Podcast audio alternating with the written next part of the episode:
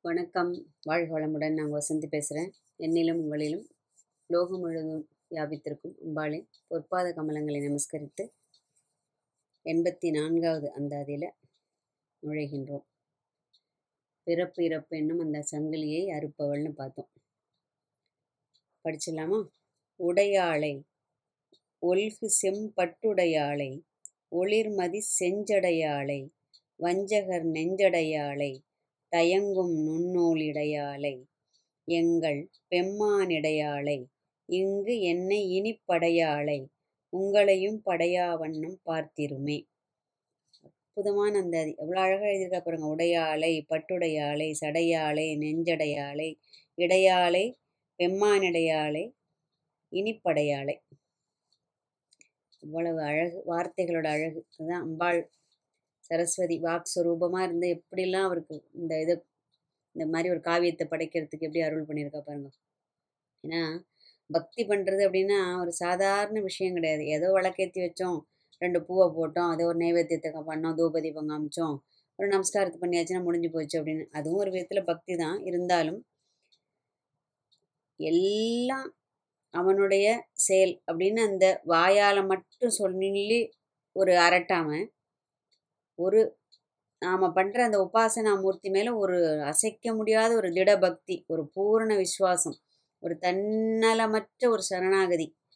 அதாவது என்னால் ஆவது யாதொன்றும் இல்லைன்னு பட்டினத்தார் சொல்கிறார் இல்லையா? என் செயல் ஆவது யாதொன்றும் இல்லை இனி தெய்வமே உன் செயல் இது என்று உணரப் பெற்றேன் அப்படின்னு சொல்லிட்டு சொல்கிறார் பகவானால தான் சகலமும் மாறுது அப்படிங்கிற அந்த ஒரு மாபெரும் உண்மையை புரிஞ்சுண்டு நமக்கு வந்து கொஞ்ச நேரம் தான் அந்த ஒரு ஒரு என்ன சொல்லுவோம் ஒரு போதம் இருக்கும். அதுக்கப்புறம் அதை பற்றி நம்ம மறந்து போயிடுவோம் இல்லையா? பக்தின்னா பிரகலாதன் பண்ணுற பக்தியும் சபரியோட பக்தியும் அந்த மாதிரிலாம் கேட்டோம்னா நம்ம பண்ணுற பக்தியெலாம் எங்கேயோ எந்த மூலையிலையோ இருக்குன்னு கூட நம்ம சொல்லிக்கலாம் இல்லையா? ஏன்னா நிறைய பக்திமான்களோட வரலாறு நம்ம பார்க்குறோம். ஸோ சரணாகதி எப்படி பண்ணணும்னு சொல்லிட்டு அவர்கள்லாம் நமக்கு சொல்லி தந்துட்டு போயிருக்காரு இல்லையா? இப்போ வந்து இந்த பிறவாமை அப்படிங்கிற நிலை வேண்டுமானால் அப்புறம் அபிராமட்டன் என்ன சொல்கிறார் நான் ஒரு உபாயம் சொல்கிறேன் கேளுங்க. அப்படின்னு சொல்லிட்டு சொல்கிறார் ஏன் எவ்வளோ உறுதியாக அவர் சொல்கிறார் அப்படின்னா அந்த அம்பிகையோட அனுகிரகத்தில் இதுக்கு முன்னாடியே பல அந்த இதில் அவர் இது கிடைக்கிறதுக்கு அம்ப அம்பிகையோட சாட்சாத்காரம் கிடைக்கிறதுக்கு முன்னாடியே அவர் சொல்லிட்டார். இந்த அதாவது பிரத்யட்சம் திவ்ய ரூபத்தை கா பார்க்கறதுக்கு முன்னாடியே அவர் எவ்வளோ தடவை சொல்லிட்டார்.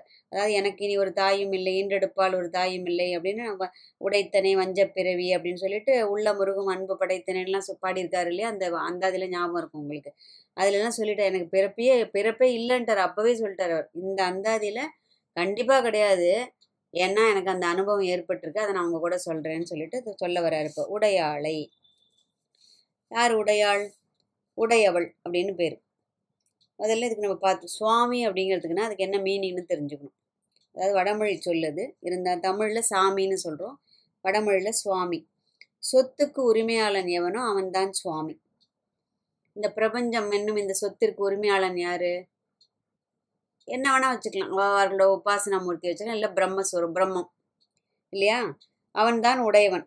அதாவது ஸ்வம் அப்படின்னா சொத்துன்னு அர்த்தம். அப்போது நாம் எல்லாருமே அவனோட சொத்து தான் இல்லையா? அவன் ஒருத்தன் தான் சொல்லிக்கலாம். எனக்கு எல்லாம் இருக்குது என்னோடது என்னோடது என்னோடது. நம்ம மாதிரி தட்டிக்கிறோமே. இது எந்த இது எந்த இது எந்தன்னு. நமக்கெல்லாம் சொல்கிறதுக்கு துளி கூட அதுக்கு ஒரு அருகதையே கிடையாது. என்னோடதுன்னு சொல்கிறதுக்கு ஒரே ஒரு அதிகாரி யார்? அம்பிகை. ஏன்னா அவளோட தான் இந்த சகலம். ஈ எறும்பு முதல் பிரம்மா வரை சகல படைப்புகளும் அவளோடது தான் இல்லையா? அப்போது அவள் சுவாமினி பெண்பாலாக இருக்கிறதுனால. அவளை உடையவள் அப்படிங்கிறார். எல்லாம் உடையவள்.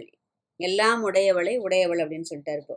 அடுத்தது என்ன சொல்கிறார் ஒல்கு செம்பட்டுடையாளை அம்பாள் வந்து செந்நிறத்தாள் இல்லையா? அவளோட திருமேனி அவள் அணிந்திருக்கும் பட்டு அதுவும் சாதாரண சிவப்பு கூட கிடையாது. நல்ல பட்டு சிவந்த பட்டு இல்லையா? ஒல்கு அப்படின்னு சொன்னால் மேல் மேலே அணியக்கூடிய மேலே சூடிக்கொண்டிருக்கின்ற அப்படின்னு ஒரு பொருள் இருக்குது நெகிழும் தன்மையுடையன்னு இன்னொரு பொருளும் இருக்குது இல்லையா? நம்ம லலிதா சகசனம் சர்வாருணா அருணாருண இது வஸ்திரபாசத் கட்டி தட்டின்னு பார்க்குறோமே அந்த மாதிரி எல்லாமே அருணம் தான் அவளோட இதெல்லாம். இவரோட அந்தாதிலும் இதுக்கு முன்னாடி நம்ம ஞாபகம் இருக்கும் நினைக்கிறேன். சின்னஞ்சிறிய மருங்கினில் சாத்தி செய்யப்பட்டும் பெண்ணம்பெரிய முலையும் முத்தாரமும்னு சொல்லிட்டு ஒரு ஒரு அந்தாதி பார்த்தோம் இல்லையா? அப்போ எல்லாம் அம்பாளோட பட்டெல்லாம் சிவப்பு பட்டு. ஏன்னா ஆற்றலின் நிறம் சிவப்பு எனர்ஜியோட நிறம். கருணையின் நிறம் சிவப்பு கருணை.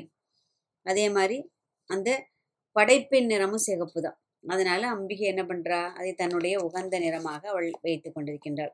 ஒளிர் மதிர் செஞ்சடையாளை. செம்மையான அந்த நிறமுடைய சடைமுடியில் ஒளிரும் பிறைமதியை சூடிக்கொண்டிருக்கின்றாள் நான் சிவனோட ஜடையைப் போலவே அம்பாளுக்கும் என்ன ஆயிடுறது? அந்த செந்நிறமான ஜடையில் பளீச்சுன்னு அப்படியே பளீர்னு விளங்கக்கூடிய அந்த பிறைச்சந்திரனை அம்பாள் சூடிக்கொண்டிருக்கின்றாள் வஞ்சகர் நெஞ்சு அடையாளை. இது இப்பதான் நம்ம பார்த்தோம். எண்பத்தி ஒன்றாவது அந்த அதில் பார்த்தோம். நெஞ்சில் வஞ்சகரோடு இணங்கேன் அப்படின்னு பாடினார் இல்லையா?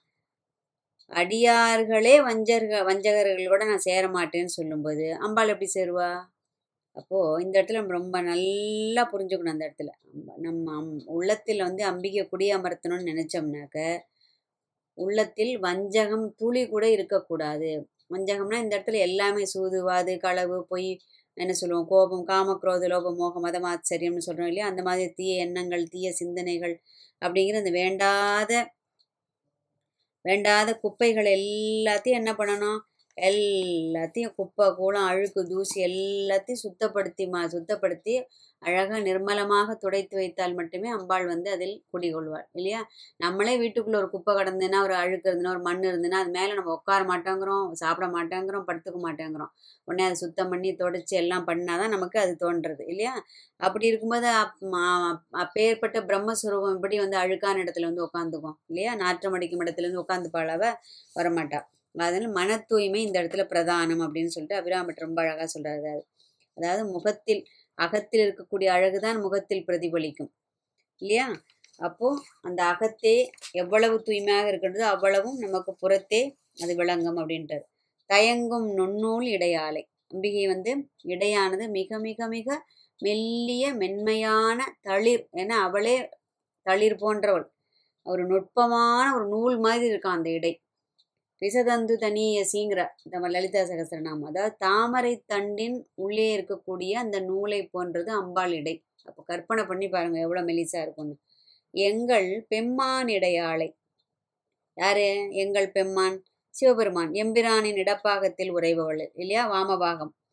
அபிராம்பட்டர் என்ன சொல்ற அன்னையும் அப்பனையும் ஒரு சேர அர்த்தநாரியாக திவ்ய ஸ்வரூபத்தை பார்த்து அவர் க கண்டு கழித்திருக்க வேண்டும். அதனால தான் இங்கே என்ன பண்ணுறார் இடப்பாகத்தில் உறைபவள் அப்படின்ட்டார். இன்னொரு பொருள் அப்படின்னா இடை அப்படிங்கிறதுக்கு சக்தின்னு ஒரு பொருள் இருக்கு. அப்போ சிவபெருமானின் சக்தியாக விளங்குபவளும் அம்பிகை அப்படின்னு ரெண்டு அர்த்தத்திலையும் இந்த இடத்துல எடுத்துக்கலாம். இங்கு என்னை இனிப்படையாளை. என்ன பண்ணுறாரு இப்போ? அடித்து சொல்கிறார் இப்போ. இனிமேல் தனக்கு பிறப்பு இல்லைன்னு அவருக்கு முடிவாயிடுத்து இனி ஒரு தாயின் வயிற்றில் ஒரு கர்ப்பவாசம் எனக்கு வேண்டி வராது அப்படின்னு உறுதியாக சொல்கிறார் இந்த இடத்துல. ஏன்னா உடைத்தனே வஞ்சப் பிறவியை உள்ள முருகும் அன்பு படைத்தனேன்னு ஒரு அந்தாதியில் பாடியிருக்காரு. அதே மாதிரி பிறப்பருக்க முன்னே தவங்கள் முயன்று கொண்டேன் முதல் மூவருக்கும் அண்ணேன்னு பாடுவார். அது ஒன்று பாடி அந்த மாதிரி அந்த அந்தாதிகளில் திரும்ப திரும்ப சொல்லியிருக்காரு. இனி ஒரு தாயின் வயிற்றில் எனக்கு கர்ப்பவாசம் கிடையாது அப்படின்னு சொல்லிட்டு. அப்போது இந்த இடத்துல அம்பிகையோட அந்த ஒரு பெரும் கருணையினால் அவருடைய பிரத்யட்ச திவ்ய சுரூபத்தை பார்த்து அவள் என்னை ஆண்டு கொண்டு விட்டாள் அது ஒன்று அதனால் எனக்கு இனி பிறப்பு கிடையாது. எதனால் அவருக்கு இது வா- வாய்க்க பெற்றது? அவ்வளவு சரணாகதி பண்ணினார் அம்பிகை கிட்ட. அம்பிகையை தவிர தனக்கு வேறு எதுவும் கிடையாது. அமாவாசை அன்னைக்கு பௌர்ணமின்னு சொல்லி பௌர்ணமி வருதுன்னா அப்போ எப்பேற்பட்ட பக்தி அவருக்கு இருந்திருக்கணும் அம்பாள் பேரில் இல்லையா? அம்பாள் வந்து என் வாக்கை அதாவது பக்தனுடைய வாக்கை பொய்யாக்கினால் அது அவளுக்கு தான் இழுக்கு அப்படின்னு அவ பேர்லேயே பழியும் போட்டார் அதுக்கு. சரியா? அப்போது ரொம்ப ஆதாரபூர்வமாக சொல்கிறார் இப்போ. உங்களையும் படையாவண்ணும் பார்த்தீருமே அப்படிங்கிறார். அம்பிகை சரண் புகுந்தால் அதிக வரம் பெறலாம் பாரதியார் வாக்கு. அப்போ இந்த பிறவாமை என்னும் முக்தி நிலையை தந்து அருள்பவள் வந்து அம்பிகையை ஒருத்தி மாத்திரமே அவளுடைய ப- திருப்பாதங்கள் மட்டுமே இதை அருளக்கூடியதுன்னு அவர் சொல்றாரு. உடனே நம்ம என்ன சொல்லுவோம்? என்ன ப்ரூஃப் இதுக்கெல்லாம்? அப்படின்னு நம்ம கேட்போம். இல்லையா? நம்மலாம் அப்படிதானே? ஏதாவது யாராவது ஒன்று சொன்னோன்னா என்ன இதுக்கு? என்ன ஆதாரம் என்ன இருக்குது அதெல்லாம் சும்மா அப்படின்னு சொல்லிட்டு சொல்லுவோம். இல்லை எதுக்குமே நம்ம வந்து பெரிய ஆராய்ந்து அப்படியே ப்ரூஃப் எல்லாம் கிடைச்சதுனா தான் நம்ம அதை ஒத்துப்போம். இவர் என்ன சொல்கிறார் இந்த இடத்துல? சுவா ஐயா சுவாமி இது எனக்கே நடந்திருக்கு இந்த நிகழ்ச்சி. நான் அம்பாளை சரணாகதி பண்ணி அம்பாள் எனக்கு பிரத்யட்சமாகி எனக்கு அருள் பண்ணியிருக்கா. அது எல்லாரும் நீங்கள் இதை பார்த்துட்டு இப்போது அமாவாசை அன்னைக்கு நிலவை வரவழைத்ததுனால பார்த்தாச்சு. இதை விட இன்னும் என்ன வேற ஒரு சான்று வேணும் அப்படின்னு சொல்லிட்டு அந்த ஒரு ஆதாரத்தை வச்சு அடித்து சொல்கிறார் அம்பியை பணிந்து விட்டால் அவர்களுக்கு பிறவாமை என்னும் அந்த பேரின்ப பெருவாழ்வு கிடைத்து விடும் அப்படின்னு சொல்லிட்டு சொல்கிறார் ஏன்னா இது இந்த ஜென்மமே நம்மளுடைய கடைசி ஜென்மமாக இருக்க வேண்டும்னு சொல்லிட்டு ஆசைப்படுறவா பல பேர் இருக்கலாம். கொஞ்சம் பேருக்கு தான் நான் அடுத்த ஜென்மத்தில் அப்படி பிறக்கணும் இப்படி பிறக்கணும் அப்படின்னு சொல்லிட்டு பெரிய கற்பனைகள்லாம் இருக்கும். ஆனால் நிறைய பேர்களுக்கு அந்த மாதிரி அதாவது இந்த பிறவியே எனக்கு இதோட இது முடிஞ்சு போச்சுன்னா எனக்கு அம்பாள் கிட்ட போகணும் இல்லை தன்னோட அந்த இஷ்ட தெய்வம் என்னமோ அதுக்கிட்ட போகணும்னு நிறைய பேர் வேண்டிக்கிறவா இருப்பா. இப்போ வள்ளுவர் சொன்னது மாதிரி என்னாச்சு? பிறவி பெருங்கடல் நீந்துவார் நீந்தார் இறைவனடி சேராதார் அப்படிங்கிறார். முக்கியமாக கவனிக்க வேண்டியது என்ன? இந்த இடத்துல அவர் அந்த முடிச்சிருக்காரு பாருங்க. அதுதான் அழகு. உங்களையும் படையா வண்ணம் பார்த்திருமே அப்படிங்கிறார். ஏன்னா பார்க்கறதுங்கிறது ஒன்று எப்படி? பார்க்கறதுங்கிறது இருவகைப்படும். ஒன்று அகக்க புறக்கண்ணால் காண்பது. அதை கொண்டு போய் அப்படியே உள்ளே வைத்து அதை அகக்கண்ணால் கண்டு ஆராதிப்பது. இல்லையா? அப்போ இது ரெண்டும் ஒரு சேர நடந்தால்தான் இந்த அடுத்த வார்த்தை அது மெய்ப்படும். எது அடுத்த வார்த்தை? இருமே அப்படிங்கிறாரு. இந்த இடத்துல சும்மா இருக்கும் வேலை பாரு. சும்மா இரு அப்படின்னா சும்மா உட்காந்துருன்னு அர்த்தம். ஒரு பேச்சு வழக்கில் நம்ம சொல்றது சும்மா இரு அப்படின்னு சொன்னோம்னா என்ன? சும்மா உட்காந்துக்கோ அப்படின்னு அர்த்தம். இந்த இடத்துல பார்த்து இருமே அப்படின்னா அந்த அம்பிகையோட அந்த திவ்ய சுரூபத்தை பார்த்து அமைதியாக மனதை அடக்கி சும்மா இரு சொல்லற அப்படின்னு சொல்லுவாள் அது மாதிரி சும்மா இரு சொல்லற அங்கே திருமூலர் வாக்கு. அது மாதிரி சும்மா இரு எப்படி வாயை மூடிண்டு இருக்கிறதுங்கிறது ஒரு பெரிய விஷயம். ஏன்னா வாய் மூ மூடின்னு இருந்தாலும் மனசு வேலை செஞ்சுட்டே இருக்கும். இந்த இடத்துல மனசும் அற்று போக வேண்டும் இந்த இடத்துல. அப்போ அந்த பார்ப்பதும் இருப்பதும் அதாவது பார்வையும் அந்த புறப்பார்வையும் அகப்பார்வையும் கைகூடி வருபவர்களுக்கு தான் இந்த சும்மா இருக்கும் நிலை வாய்க்க பெறும்னு சொல்லிட்டு வியாக்கியானர்கள் சொல்லியிருக்கா ஸோ ரொம்ப அற்புதமான வார்த்தை. மேலோட்டமாக பார்த்தா உங்களையும் உங்களையும் படையாவண்ணம் பார்த்திருமே பார்த்துக்குங்க அப்படிங்கிற மாதிரி ஒரு பொருளுங்கிற மாதிரி நம்ம நினச்சிட்டு இருப்போம் ஆனால் இந்த ரெண்டு வார்த்தைகளுக்குள்ள ஒரு என்ன சொல்லுவோம் ஒரு புராணம் எழுதுகிற அளவுக்கு அவ்வளவு அர்த்தம் பொதிந்து கிடக்கிறது இதில். சரியா? ரொம்ப ரொம்ப மனசு தொடுகின்ற வார்த்தைகள் அதோட அர்த்தத்தை புரிஞ்சுட்டு நல்லா உள்வாங்கிக்குங்க அதை. அதனால் அந்த சும்மா இருக்கும் நிலை அப்படின்னு இந்த மோன நிலைன்னு சொல்கிறோம் இல்லையா மௌனம் அது அப்போ தான் சித்திக்கும். எது அகப்பார்வையும் புறப்பார்வையும் ஒன்றுபடும் போது இல்லையா? இப்போ நாமும் என்ன பண்ணணும்?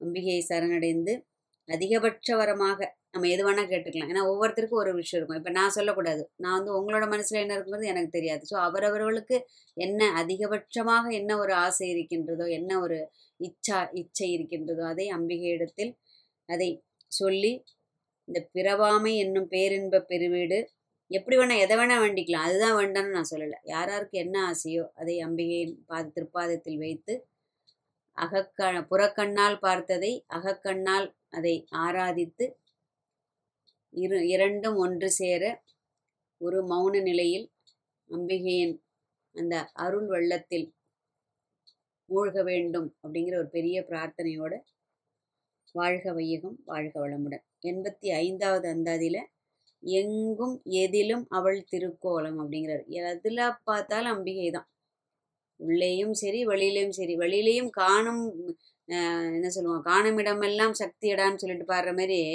ஏழு கடல் அவள் வண்ணமடான்னு பாரதியாரும் பாடியிருக்காரு இதே தான். எங்கெங்கு காணினும் சக்தி இடான்னு பாடுவார் அவர். இல்லையா? அந்த மாதிரி இவர் அதே கருத்துல தான் எங்கும் எதிலும் அவளுடைய திருக்காட்சியை பார்க்குறாரு எதை பார்த்தாலும் அம்பிகையா தோன்றது அவருக்கு. அப்போ அதை பற்றி நம்ம கிட்ட ரொம்ப அழகாக விளக்கி சொல்ல போகிறார் அவருடைய இந்த ஒரு ஒரு பாடல்களிலும் நமக்கு ஒரு ஒரு படியாக நாமும் அவருடன் கைகோர்த்து அம்பிகன் திருப்பாதங்களை அடைய நடைபழகுவோம் வாழ்க வளமுடன்.